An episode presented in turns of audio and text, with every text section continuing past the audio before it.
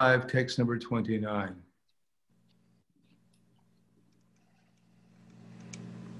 So if everyone, if anyone wants to uh, get your Bhagavad Gita in some language, then you can go to Bhagavad Gita 529.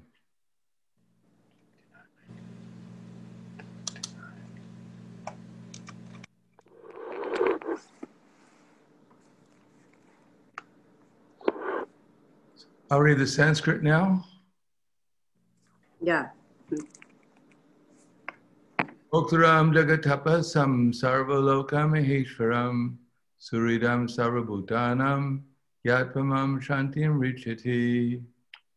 Just as a word, just as a suggestion, if you're not speaking, then you can mute, mute your microphone.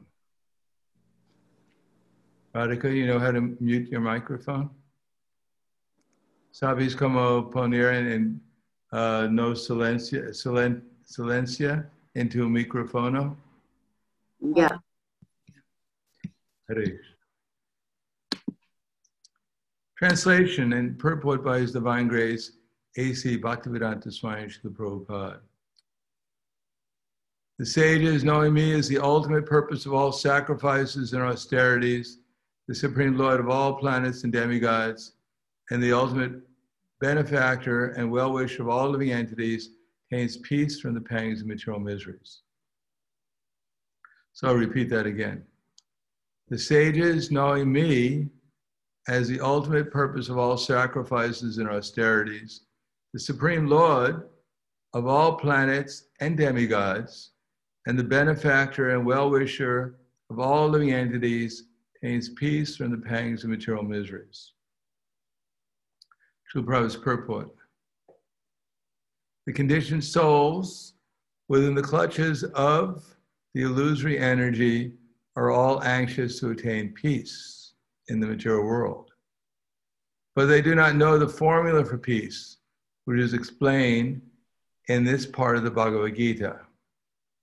The greatest peace formula is simply this Lord Krishna is the beneficiary in all human activities. Men should offer everything to the transcendental service of the Lord because he is the proprietor of all planets and the demigods therein. No one is greater, no one is greater than he. He is greater than the greatest of, of the demigods, Lord Shiva and Lord Brahma. In the Vedas, the Supreme Lord is described as Tam Ishvaranam Paramam Maheshwaram. Under the spell of illusion, living entities are trying to be lords of all they survey. But actually, they are dominated by the material energy of the Lord. The Lord is the master of material nature, and the conditioned souls are under the stringent rules of material nature. Unless one understands these bare facts, it is not possible to achieve peace in the world, either individually or collectively. This is the sense of Krishna consciousness. Lord Krishna is the supreme proprietor, and all the entities, including the great demigods, are his subordinates. One can attain perfect peace only in complete Krishna consciousness. This fifth chapter is a practical explanation of Krishna consciousness, generally known as Karma Yoga. The question of mental speculation as to how karma yoga can give liberation is answered herewith. To work in Krishna consciousness is to work with a complete knowledge of the Lord as the predominator. Such work is not different from transcendental knowledge. Direct consciousness is bhakti yoga, and jnana yoga is the path leading to bhakti yoga. Krishna consciousness means to work in full knowledge of one's relationship with the Supreme Absolute. And the perfection of this consciousness is full knowledge of Krishna or the Supreme Personality of Godhead. A pure soul is the eternal servant of God as his fragmental part and parcel. He comes in contact with Maya, illusion, due to the desire to lord over Maya. And that is the cause of his many sufferings. As long as he is in contact with matter, he has to execute work in terms of material necessities. Krishna consciousness, however, brings one into spiritual life, even while one is within the jurisdiction of matter, for it is an arousing of spiritual existence by practice in the material world. The more one is advanced, the more he is freed from the clutches of Maya. The Lord is not partial toward anyone. Everything depends upon one's practical performance of duties in effort to control the senses and conquer the influence of desire and anger. Obtaining Krishna consciousness by controlling the above mentioned passions, one remains factually in the transcendental stage or Brahma Nirvana. The Eightfold Yoga mysticism is automatically practiced in Krishna consciousness because the ultimate purpose is served. There is a gradual process of elevation in the practice of yama, niyama, asana, pratyahara, dhyana, dharana, pranayama, and samadhi. But these only preface perfection by devotional service, which alone can award peace to the human being, is the highest perfection of life. So if you can, you can at least use your video. Otherwise, it looks like I'm talking to a name. And it's rather, if it's possible, if your if your web or whatever your the internet connection makes it possible, then please turn on your video so I can see your face. Or something, I can see something. Nityananda Chandra, you look like you're in darkness. There you go. Let there be light. And then there was light. Kapila Muni, are you there or is it just a name that's there? Yes, Guru Maharaj, but connection is very bad for this. I stop uh, okay, the, video. So, Sorry. No worries. I guess if you're somewhere where it's not possible, that's okay.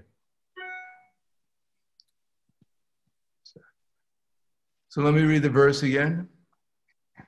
Bhoktaram yagatapasam sarvalokam eheshwaram suridam sarvabhutanam gyatramam shantim richati. The sages, knowing me is the ultimate purpose of all sacrifices and austerities, the supreme lord of all planets and demigods, and the ultimate benefactor and well-wisher of all living entities, attains peace from the pangs of material miseries. Namo Vishnu Padaya Krishna Prasthaya Bhutaya Srimate Bhaktivedanta Swami Namaste Saraswatam Deve Gauravani Pacharne Nirvishesha Shinivadi Paskyatyade Satarne. Thank you for joining us this Sunday. Here in this verse, Prabhupada is pointing out that Krishna has three qualities. And according to the our accepting them, we're either in karma yoga or jnana yoga or bhakti yoga. In other words, under the spell of the material energy, namely the three modes, when we're in the mode of ignorance, we don't accept Krishna as the controller. We believe, as Krishna says in Bhagavad Gita, that the whole world is just going on by accident. There is no controller. And just like if you walk into a, into a supermarket or if you walk into a clothing store, just like people in America nowadays, they have what's called uh, when they just during the riots when they go and they they attack a shop and they steal everything from the shop. What is that called? Shop? It's not shoplifting. What do they call that? Black Friday. Looting. No, no, no. Looting. Looting. well, it seems in America it's Black Friday on Monday, Tuesday, Wednesday. What do they call it when the rioting when the rioters they break into a store and they take things out of it? Looting. Looting, yeah, looting. So the whole material world is looting. As we come here, we look around, we say, well, there's no one here. Let's steal everything we can. So that's called the mode of ignorance. We don't believe that there is actually a proprietor, and therefore everything's up for grabs. Prabhupada gives the example of, uh, well, let's go through the whole analogy. Then there is the, the mode of passion, we believe, all right, there might be a, a proprietor. I don't know who it is, but there's so many things around here to enjoy. So although I, I offer everything to the proprietor, but I use it for my enjoyment. That's called the mode of passion. And the mode of goodness, we think, yes, there's a proprietor. I'm using things according to his direction, the direction of his representatives. But ultimately, I'm so kind, I'm delivering so many living entities by being a perfect instrument for God. So I should get the credit making so many devotees, distributing so many books, giving so many nice lectures, cleaning so many pots in the kitchen. It's all adding up, and God owes me a lot because I'm a great devotee. So this is called the mode of material nature. In the mode of ignorance, we believe, yes, I am the controller, I'm the Lord of all they survey. And in the mode of passion, we think, all right, it may not be my energy, I don't know who exactly it is, but it's sure nice to, to, to play around with. So that's called I am the enjoyer. And the mode of goodness, all right, I recognize this is supreme, he's the proprietor, I have to follow his directions. But ultimately, I must give so much credit for being such a nice devotee, as being such a nice deliverer of so many living entities. At least subtly, I have to enjoy being the deliverer, the savior. So these modes of material nature are what bewilders us. Generally speaking, everyone is in illusion. Now, illusion came from the very beginning when we decided that I'm going to become, well, illusion generally builds or begins with being bored, not knowing what we're supposed to do, trying to enjoy, you know, looking for some happiness somewhere. Prabhupada said that in the beginning, Lord Brahma created man, and then he had nothing to do. So then he created woman, and then he was fully engaged. So that's called the material material energy. That we look around, we think, well, I'm pretty bored. I wonder what there is to do here. And then we say, oh, there it is. There she is, or there, there he is, or there it is, or something is. And then we develop attachment for it. That's what I need. Maya says, Yeah, that's what you're missing. That's what you need. And then lust comes. Oh, I feel it in my heart. I really feel some love and attraction. And then if we get what we want and we try to enjoy it and we can get squeeze a little bit of enjoyment out of it, then we, we fall in love with it. We become attached to it and we become greedy for more. I want more and more and more. And then when we can't get more for some reason or another, either we ate so much ice cream, there's no more room, it's coming out our ears. Then we become angry. Why? Why is this happening to me? And then we become deluded. It's someone else's fault. I'm such a nice person. It couldn't possibly be my fault. I never do anything wrong. The only thing I ever do wrong is when I think I'm doing something wrong. So this is called delusion. Everyone, as Krishna says in Bhagavad Gita, each cha dvesha samutena dvanva mohena bharata samoham sargayanti parantapa, that all living entities are born into delusion. So it is not that I'm a very fallen person, I'm an illusion, everyone else is fully enlightened, and somehow or another, I'm just a bad person, and therefore I'm an illusion. Well, as soon as we took birth, we were an illusion, except for even Shukadeva Goswami, when he was in his womb of his mother for 16 years, he was also an illusion. He also believed that if he came out of the womb, he might be affected by Maya. So the being born an illusion, we have naturally attractions. We're trying to satisfy our desire for happiness by looking around for the, in the material energy. So the first thing is that being an illusion, everyone to some degree or another is in ignorance. Everyone to some degree or another believes that their body at least belongs to them is free to, they're free to utilize it as they desire. Their whatever they have that belongs to them, that they think belongs to them, to some degree, they're, they're deserving some happiness from it. And to some degree, they take credit for what they're doing. They actually believe somehow or another they're a good person, and therefore they deserve credit for whatever they're able to accomplish. So the first one is anger. It arises out of anger, this desire to be the Lord, that we're envious of God, we're angry at Him, that, and in the mode of ignorance is anger. That why is God the proprietor? Why shouldn't I be the proprietor? Why do they keep on talking about God? Why don't they talk about me? They don't realize so much is mine today, and I'll gain more in the future. So much money do I have, and I'll get more and more and more. He is my enemy, and I have killed him. And all my other enemies will also be killed. I'm the Lord of everything. I'm the perfect, powerful, and happy. So these are all, first thing is we're angry at God. Why should he be the proprietor? Why shouldn't, why shouldn't he give something to me? Why is he so greedy? Why doesn't he become a little bit more generous? Why doesn't he, he you know, relax a little bit and share? Even, you know, I share with others. Why doesn't he share with us? And then in the mode of passion, we want to enjoy. All right. We, we give up our anger a little bit and we think, all right, let God live in his Vaikuntha airplane or his Vaikuntha planet. Just give me a break. He gave me something, I appreciate it. Well, let me now enjoy it. Even prasadam, subtly we can think, well, thanks a lot.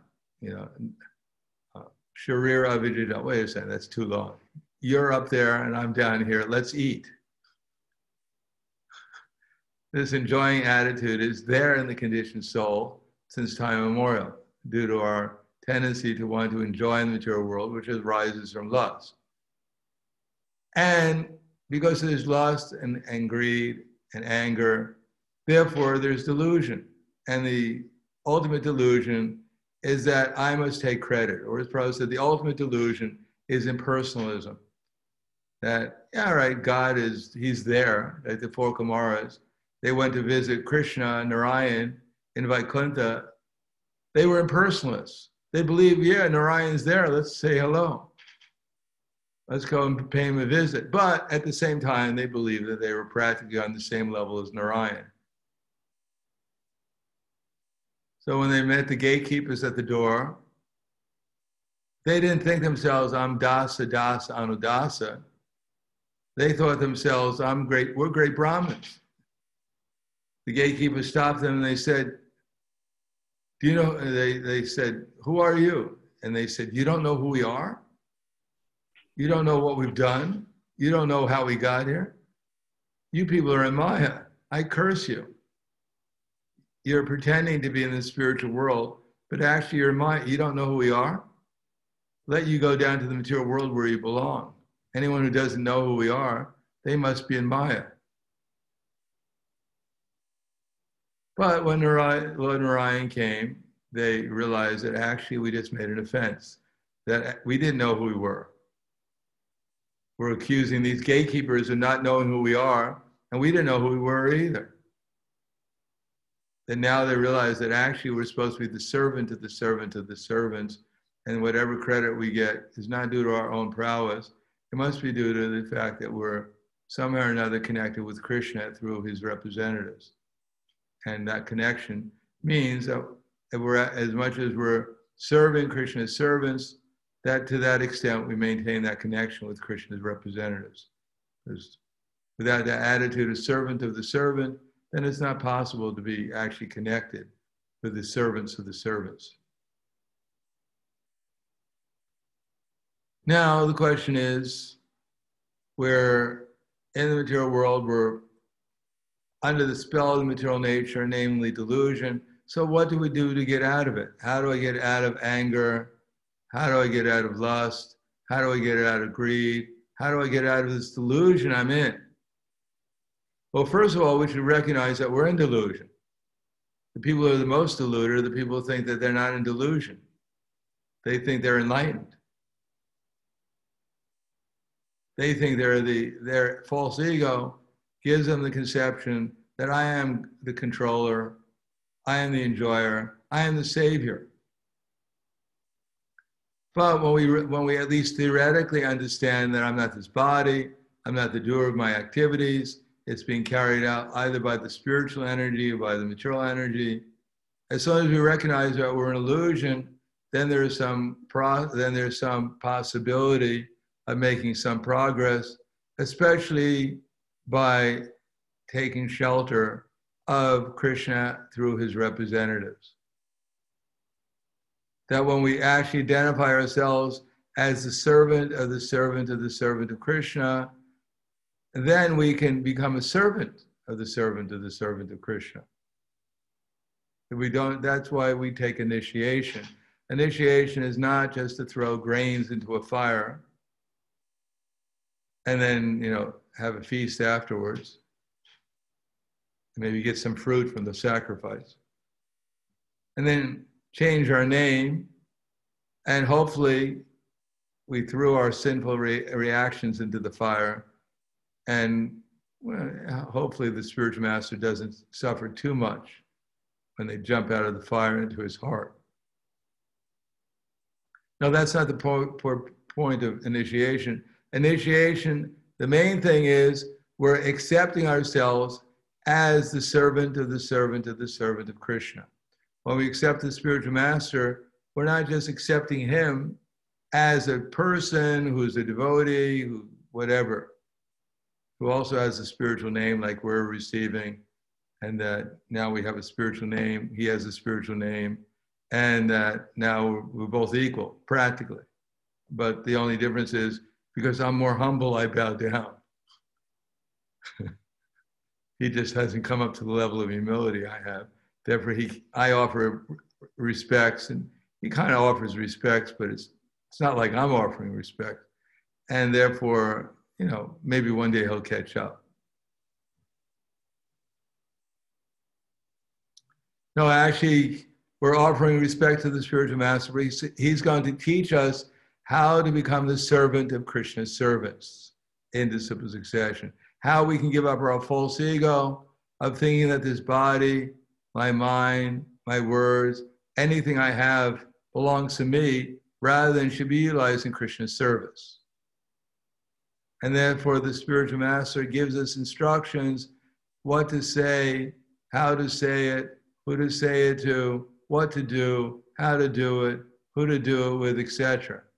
So that everything we're doing is a offering to Krishna and his devotees. As the quickest way, if someone wants a shortcut back to the spiritual world, is a very simple shortcut given to us by Chaitanya Mahaprabhu. One of them, well, there's a number of shortcuts. One of them is always chant Hare Krishna and never forget him. Always remember Krishna and never forget him. Now, in order to do that, there's another shortcut. Yari Deka Tari Kaha Krishna Upadesh Amar Aga Hana Guru Tana Adesh. That whoever we meet, we should try to serve them by praying to Krishna, because everything is a prayer to Krishna. Pray to Krishna, please give me the intelligence, what I should say, what I should do, how I should say it, how I should do it, in order to help this other soul make progress in their relationship with you, with Lord Krishna. That if we are praying like that, if we're desiring like that, if we're trying to act like that, then Dadami Buddhi Yogam Tam. Then Krishna will give us the intelligence what to do, what to say, how to say it, how to do it, in order to actually help this soul come a little bit closer to Krishna. Then we're actually utilizing our body, mind, words adequately in Krishna's service. Buddha, uh, tad buddhas, tad atmanas, tad nishtas, tad parayanaha, gajantnyapana avritim, jnana nirduta kalmasha. When one's faith, one's mind, one's refuge one's intelligence are all fixed in the Supreme, then one becomes cleansed of all misgivings through complete knowledge and proceeds straight on the path to liberation. And what happens? What do we get from that? Fully engaging ourselves in Krishna's service. Do we get a thank you note from Krishna or a you know special birthday cake from him on our, on our birthday? What do we get from Krishna? We get the vision. We get vision. And what is that vision? Avidya Vinaya Sampane Brahmani Gavi Hastani Shuni Chaiva Swapake Cha Pandita Samadarshana. Then we can see equally. We can see in the heart of the Brahmin, we can see in the heart of the dog eater, we can see the heart of the cow, we can see the heart of the elephant, we can see a soul there along with Krishna and understand that we're the serv- that if we want to become Krishna's servants, we have to serve them also. We have to treat them appropriately. We don't enter into the lion's cage and embrace the lion as a dear servant of Krishna. But we may offer, when no one's looking, a little bit of prasad to the lion or chant Hare Krishna to the lion. So, every living entity, it is our meditation how to serve them appropriately. Then we won't think ourselves the proprietor of this body or anything else. We'll see everyone and everything in relation to Krishna. We won't meditate on how I can get something from this person because our motivation will be to serve them by helping them become Krishna conscious. And I want to identify myself as the enjoyer or the, uh, the savior because I'll know, due to the fact I'm connecting with Krishna and disciple succession, due to the fact I'm trying to become the servant of the servant of the servant, therefore Krishna is giving me the, he's giving me the intelligence. My spiritual master is, I'm remembering, Krishna is giving me remembrance of my spiritual master and others authorities, their example, their words, their instructions to me, how I can become a better servant of the servant of the servant of Krishna. Therefore, I know that even if I have disciples, even if I'm giving other people instructions, that I know they're not my instructions. They're actually instructions coming from Krishna and his representatives that the super soul is helping me remember and therefore convey properly to these others. So when I see they're performing service on the basis of those instructions, then I see them as serve as actually representing my spiritual master and teaching me how to become a better servant of my spiritual master by their example. So in that way, one will remain free from the false ego of thinking oneself something other than Krishna's servants, the servants of the servants of the servants of Krishna.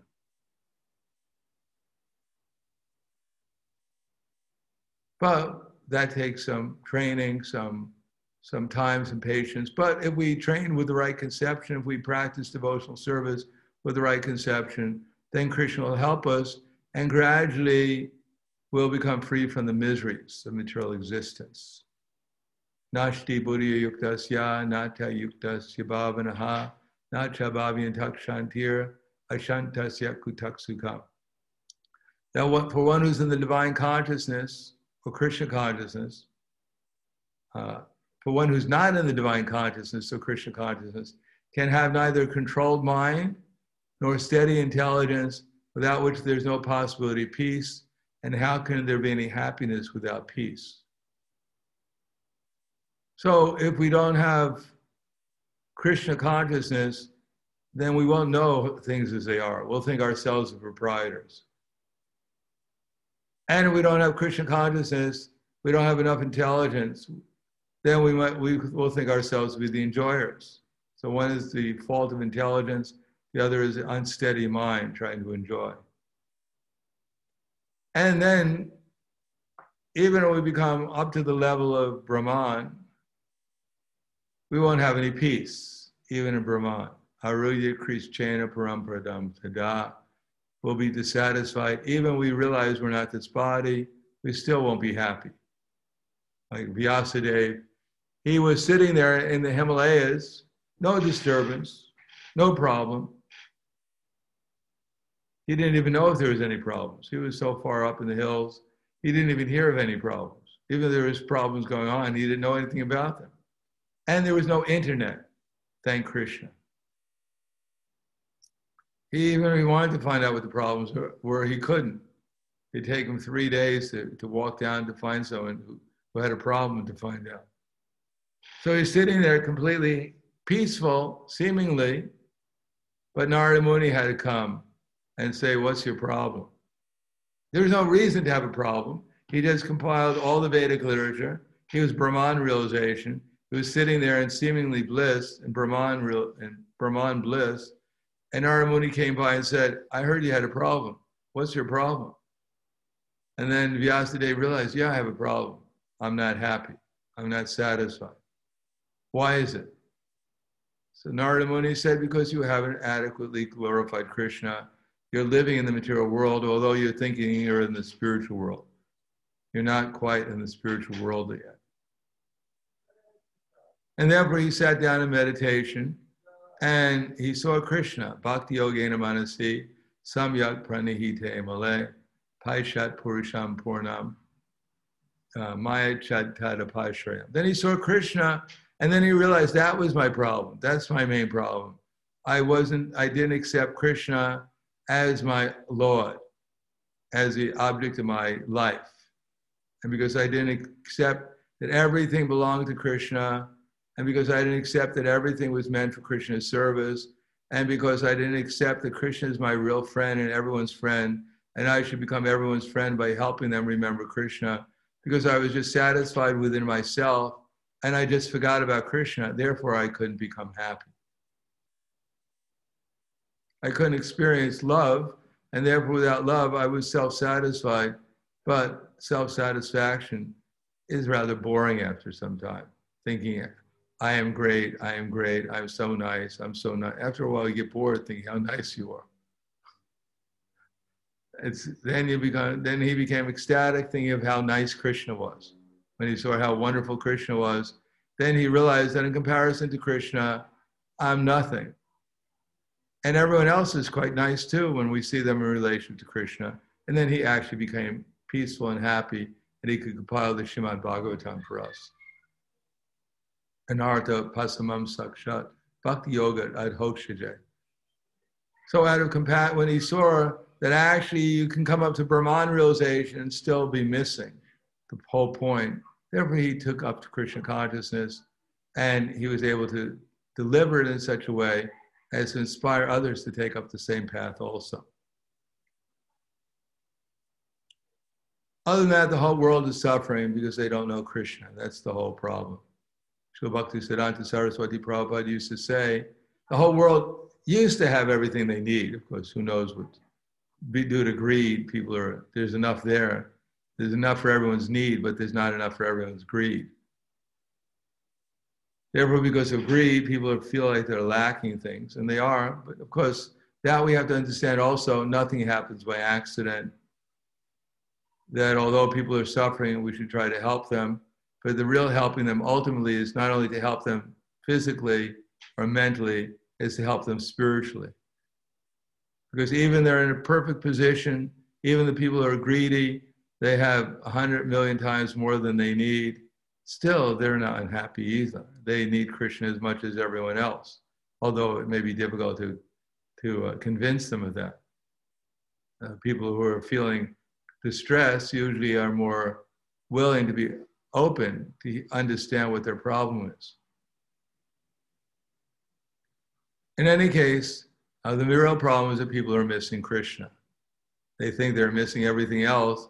They think they're missing enough, being enough a proprietor or enough enjoyer or enough savior of others. But actually, what they're missing is Krishna. And when they get Krishna, then they realize their error and looking for the material energy to gain more material energy or to become enjoy the material energy more or to save others become a savior of others and helping them enjoy the material energy in some way or another too so i'll just read the verse again the sages knowing me as the ultimate purpose of all sacrifices and austerities supreme lord of all planets and demigods and the benefactor and well-wisher of all living entities, attains peace from the pangs of material miseries. So I'll just ask if before I say anything else, I'll just ask, are there any questions that anyone has?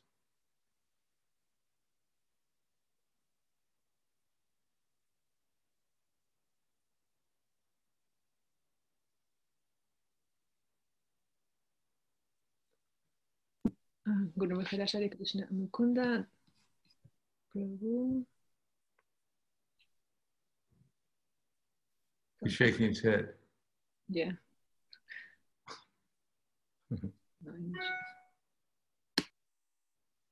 Anyone have a question? Okay, Mukunda. No, I I don't have anyone for the moment, Maharaj, Guru Maharaj. Thank you. Was Uh, maybe was may, I, I had a question, but I was on mute, so sorry for Okay. that. Uh, so I wanted to ask you about uh, if you can give some guidelines about management in Krishna consciousness in the in the ISKCON society. Well, the secret of success in anything, because management means, a Prabhupada writes in the in the Srimad Bhagavatam, in the first canto, chapter five, that etam shushushya brahmams, that the learned, pure persons, they, they declare that whatever you're doing, dovetail that in Krishna's service. Etam shushushya brahmams, that if Prabhupada writes in the purport, that if you have a tendency to want to convince others about something, you have some ability to, to convince. You have some knowledge, you like to study, whatever, then utilize that knowledge to convince others that Krishna is the Supreme Personality of Godhead. Don't try to convince others that you're actually an intelligent person that you're something special, that you know something that no one else knows. And unless they're nice to you, you're not going to tell them.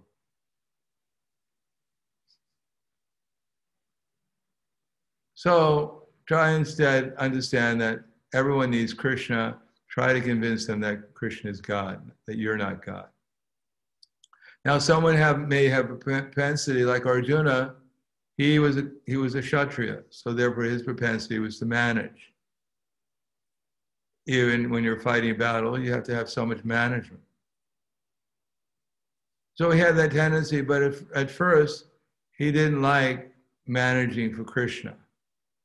He decided that if I if I fight in this battlefield, and all my warriors and soldiers under my command, we wind up killing my relatives, then I'll be very unhappy because I want to enjoy my relatives. I want to enjoy my situation. I want to get something from this whole thing. I want some special compensation for what I'm doing, etc. But Krishna convinced him that actually everything, everything is mine. You should do what I ask you to do.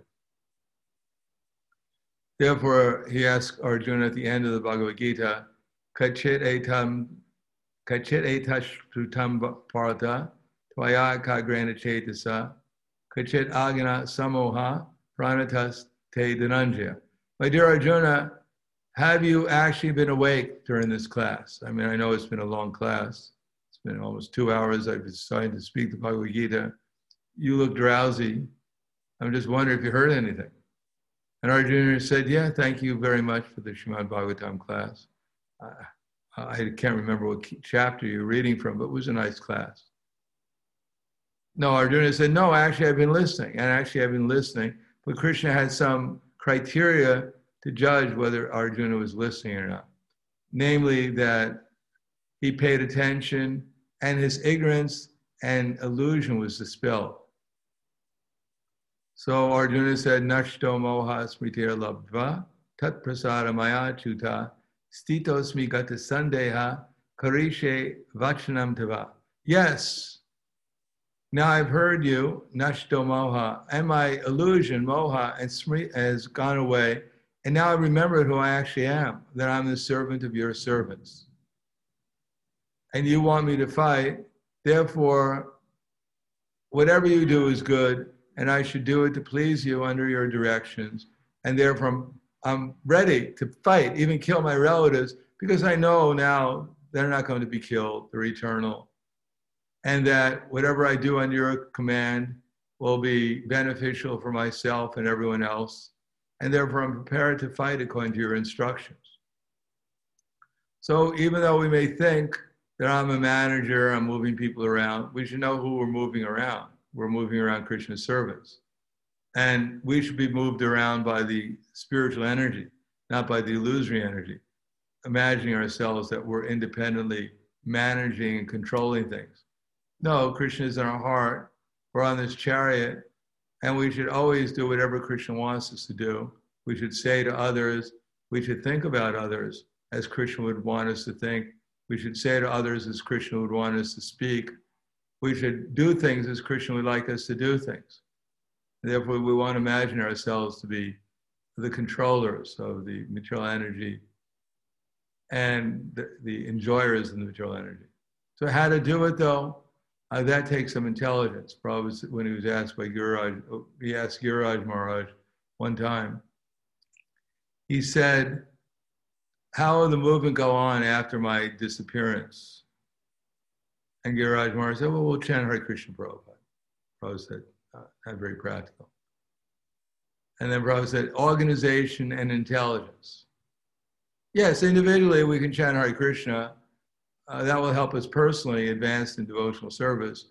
But in terms of managing the society, that takes organization and intelligence. It's not that ISKCON is supposed to stay a, what do they say? Someone said, I joined the Hare Krishna movement because I didn't want to join an organized religion. No, we're not supposed to stay a disorganized religion in order to, to become conscious of Krishna and fulfill the mission of Chaitanya Mahaprabhu, we have to get very good intelligence how to organize this movement. And Prabhupada said one should organize, for instance, individually. One in the 18th chapter of Bhagavad Gita, text 65, Prabhupada writes, one should organize one's own life in such a way that throughout the 24 hours a day, one cannot help but think about Krishna. And then the word, the Lord's promises then we'll be able to go back. Then we'll be eligible to go back to the spiritual world. But we have to organize our this movement in such a way is that the members of the movement and people who come to the movement, they'll be able to think about Krishna.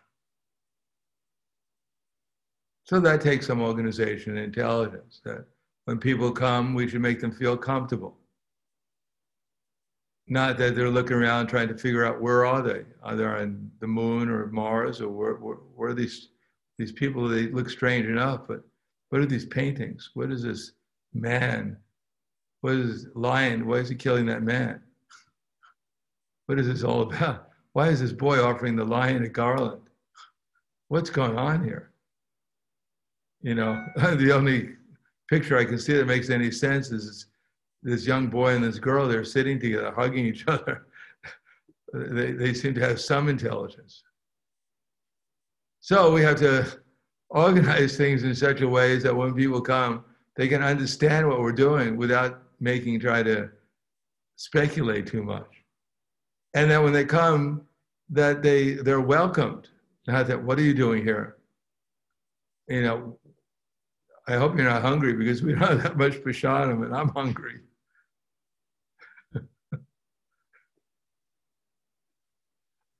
I remember when I, I, I was living at the University of Buffalo in New York. I was going to the university there. But I come home in the holidays to visit my parents who lived in Brooklyn. And when I came home, I used to go down to the temple. It was that time, it was, first time I came down to the temple was 26 Second Avenue. But then generally they, they moved, so I was generally visiting at uh, 61 Second Avenue. So it was one Sunday feast, I came, and at the end of the program, they all lined up for prasadam, and all the devotees were in the front, and all the guests, including myself, because I didn't know the, the procedure, were in the back. So by the time they got to the guests, the devotees had eaten all the prasadam. And I was hungry, so I went to one of the devotees and complained. Everyone else just left, probably had disgust. And I went up to the devotee and said, you know, I'm, I'm pretty hungry. Don't you have, isn't there anything left? Maybe you can give me a paper plate to eat or something. so he took me in the back and gave me some Simply Wonderfuls. That was the only thing left. So we should organize a movement that people feel comfortable. They feel like we actually are happy that they're there, that we're trying to serve them. And that means the devotees also. Not that, you know, there's, there's not enough space for you and I in the temple, and one of us got to leave, and it's not going to be me. Such an attitude, or, you know, is not going to be very helpful for our organizing a movement based upon love and trust. So we have to invite people to come and we have to give them what we're promising. You know, we have to give them some warm reception, some atmosphere which is conducive for their being able to hear our philosophy in a way that mean that's meaningful to them that they might be able to apply in some way in their own lives. And then we also have to offer them the opportunity to associate with other people who are like minded when they come to that point where they can learn the science of Krishna consciousness from others who might who are willing and anxious and happy to help them understand the science more deeply further because they're actually concerned and they want their benefit. Not that, thank you very much for coming to the Hare Krishna movement. We need some more pot, pot washers. You know, I'm sick and tired of washing pots. It's good that you joined. And you're, you know, three months younger than I am, so you get the honor of washing all the pots. But it's all service, Prabhu. But I, I want to go on to bigger and better service.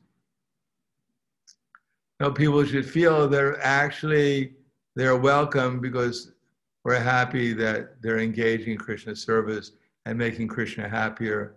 And we're willing to serve them in any way to inspire them and enlighten them how whatever service they're disposed to or they're given, they can do it with more love and devotion. Then we have to make them feel like they're part of the family. They're not just like outsiders, but they're actually part of a spiritual family where everyone is the servant of the servant of the servant. Then people will want to become members of such a family. And in such a family atmosphere, people will be ready to render service because people are willing to serve people who love them, who are part of their family. They'll be willing to engage their propensities, their energies in Krishna service.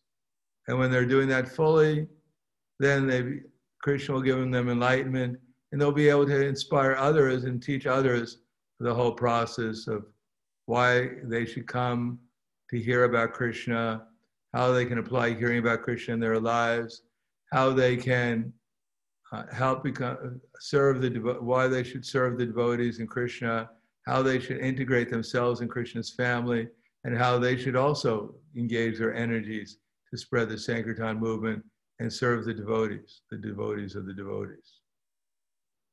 So that's how we organize our society bring people in, inspire them to hear about Krishna, inspire them to practice Krishna consciousness, inspire them to integrate into the family of devotees, inspire them to utilize their energies in service to Krishna, and to help others do the same thing. So that's good management. but at the same time, we should understand we just don't want to be efficient. We just don't want to organize everything so nicely that when everyone sits down, all the prasadam is there that we can imagine and that we can eat and eat and eat and then fall asleep. we can be very efficient for our sense gratification, but if we want to effectively spread Krishna consciousness, we have to have another conception. We have to have a spiritual mood of being developing that loving atmosphere of being a servant.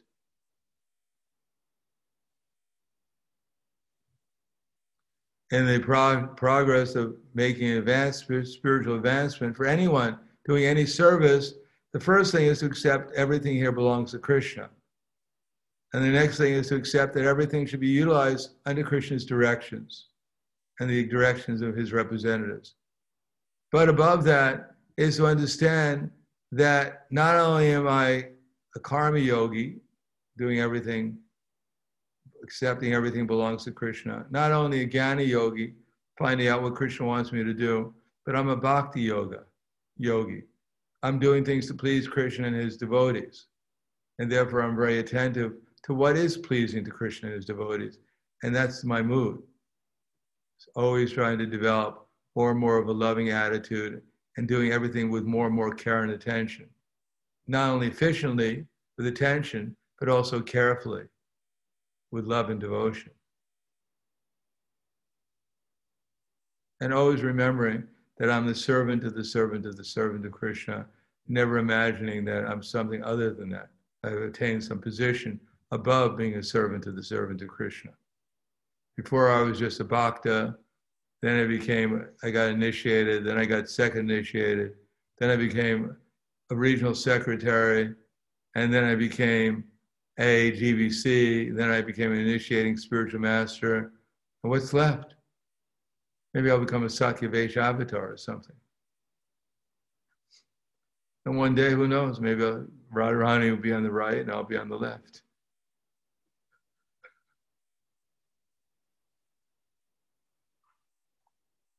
should always remember whatever service we're doing is just as a servant of the servant of Krishna. Anything else? Guru Maharaj Hare Krishna. Thank you for Yes. the class. Um, Parthasarathi Prabhu has a question. Okay. Hare Krishna, Guru Maharaj. Hare Krishna. accept my humble obeisance. Uh, um, ah, perdón. Um, so, uh, in the, how, how can I how can I um, how can I manage my my conscience when I see that there was a, li- a little bit of, of changes uh, from the time of Prabhupada when when he left this world. Management was um, recruiting more local devotees than than um, populating uh, temples with uh, uh, people from Indian background. Uh, this happens a lot in uh, in the United States, in Australia, in Europe, especially in, in England.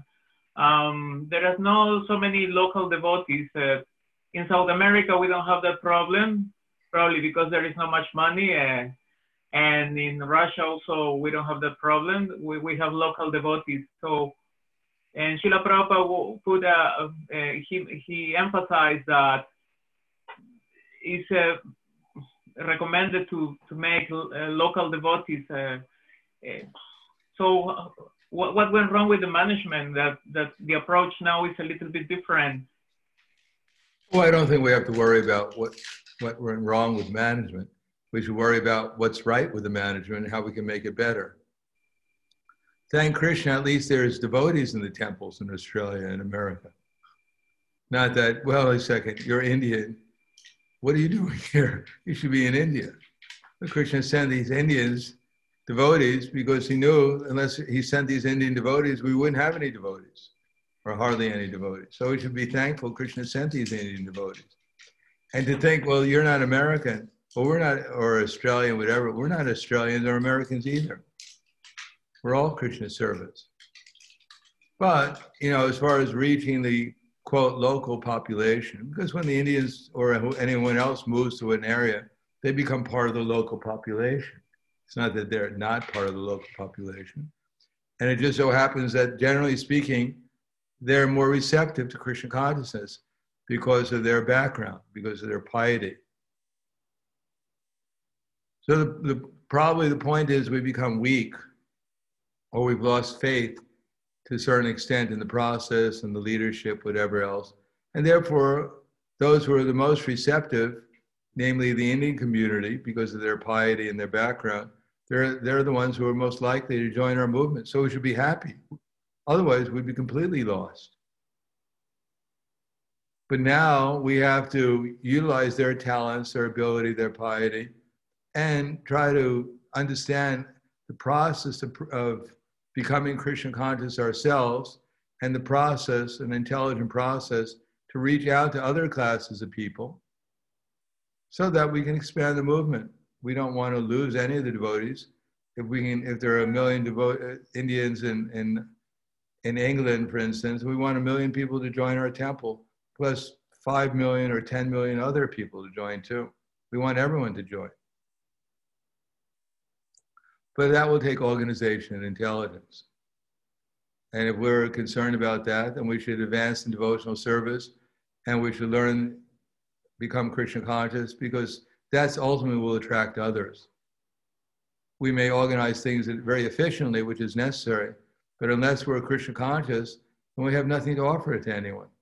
Unless we can appreciate all the devotees and love them and create a family with the ones who are already there, why will anyone else want to join? If we're not appreciative of the ones that Krishna so mercifully sent to us.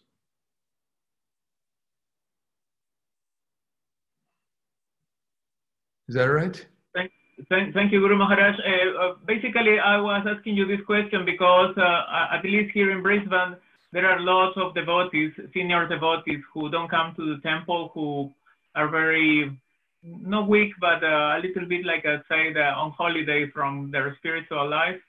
So, well, and they, they, and they don't they don't feel very welcome when they come here. So I don't I really don't understand. So you should you should welcome them when they come. You should make the Yeah, welcome no, so nice. They'll become Yeah. addicted to coming just to see you. Well, uh, I, I have that experience because the other day I met a couple of devotees that I never met before, and they are here in Brisbane for the last uh, 25 years, but I haven't seen them for ages since I Well, came here. Krishna sent them so you can see them, so you can do give some service to them. Yeah. So they're you're fortunate. Krishna is sending you devotees so you can serve, and they're fortunate so that they can take service from you. Everything is being arranged by Krishna. If we want to help people, because everyone's Krishna's eternal servant, whether they're on vacation or not, the whole material world is on vacation from Krishna consciousness. So if somehow or another they come and we get the opportunity to serve them, then we should try the best we can so they start working again in Krishna's service. That will be by our love and service to them, give them a good example, and they'll be inspired to do love and to also serve Krishna with love and devotion. Otherwise, if we don't show an example of love and devotion, where are they going to learn it from? Everyone wants love and devotion. So if we show the example of it, then they'll become hungry for it. That's how we spread the Krishna consciousness movement and even try to help the others uh, regain their participation in the movement. Okay, I think we'll stop there. Thank you very much. Hare Thank Krishna. you very much, Guru Maharaj. Glories to Prabhupada. Hare Krishna. Glories to your services. Hare Krishna. Look forward to you again soon. Hare Krishna. Hare Krishna. Krishna. Hare Krishna. Hare Krishna. Jai. Good. Hare Hare Krishna. Hare Krishna. Hare Krishna.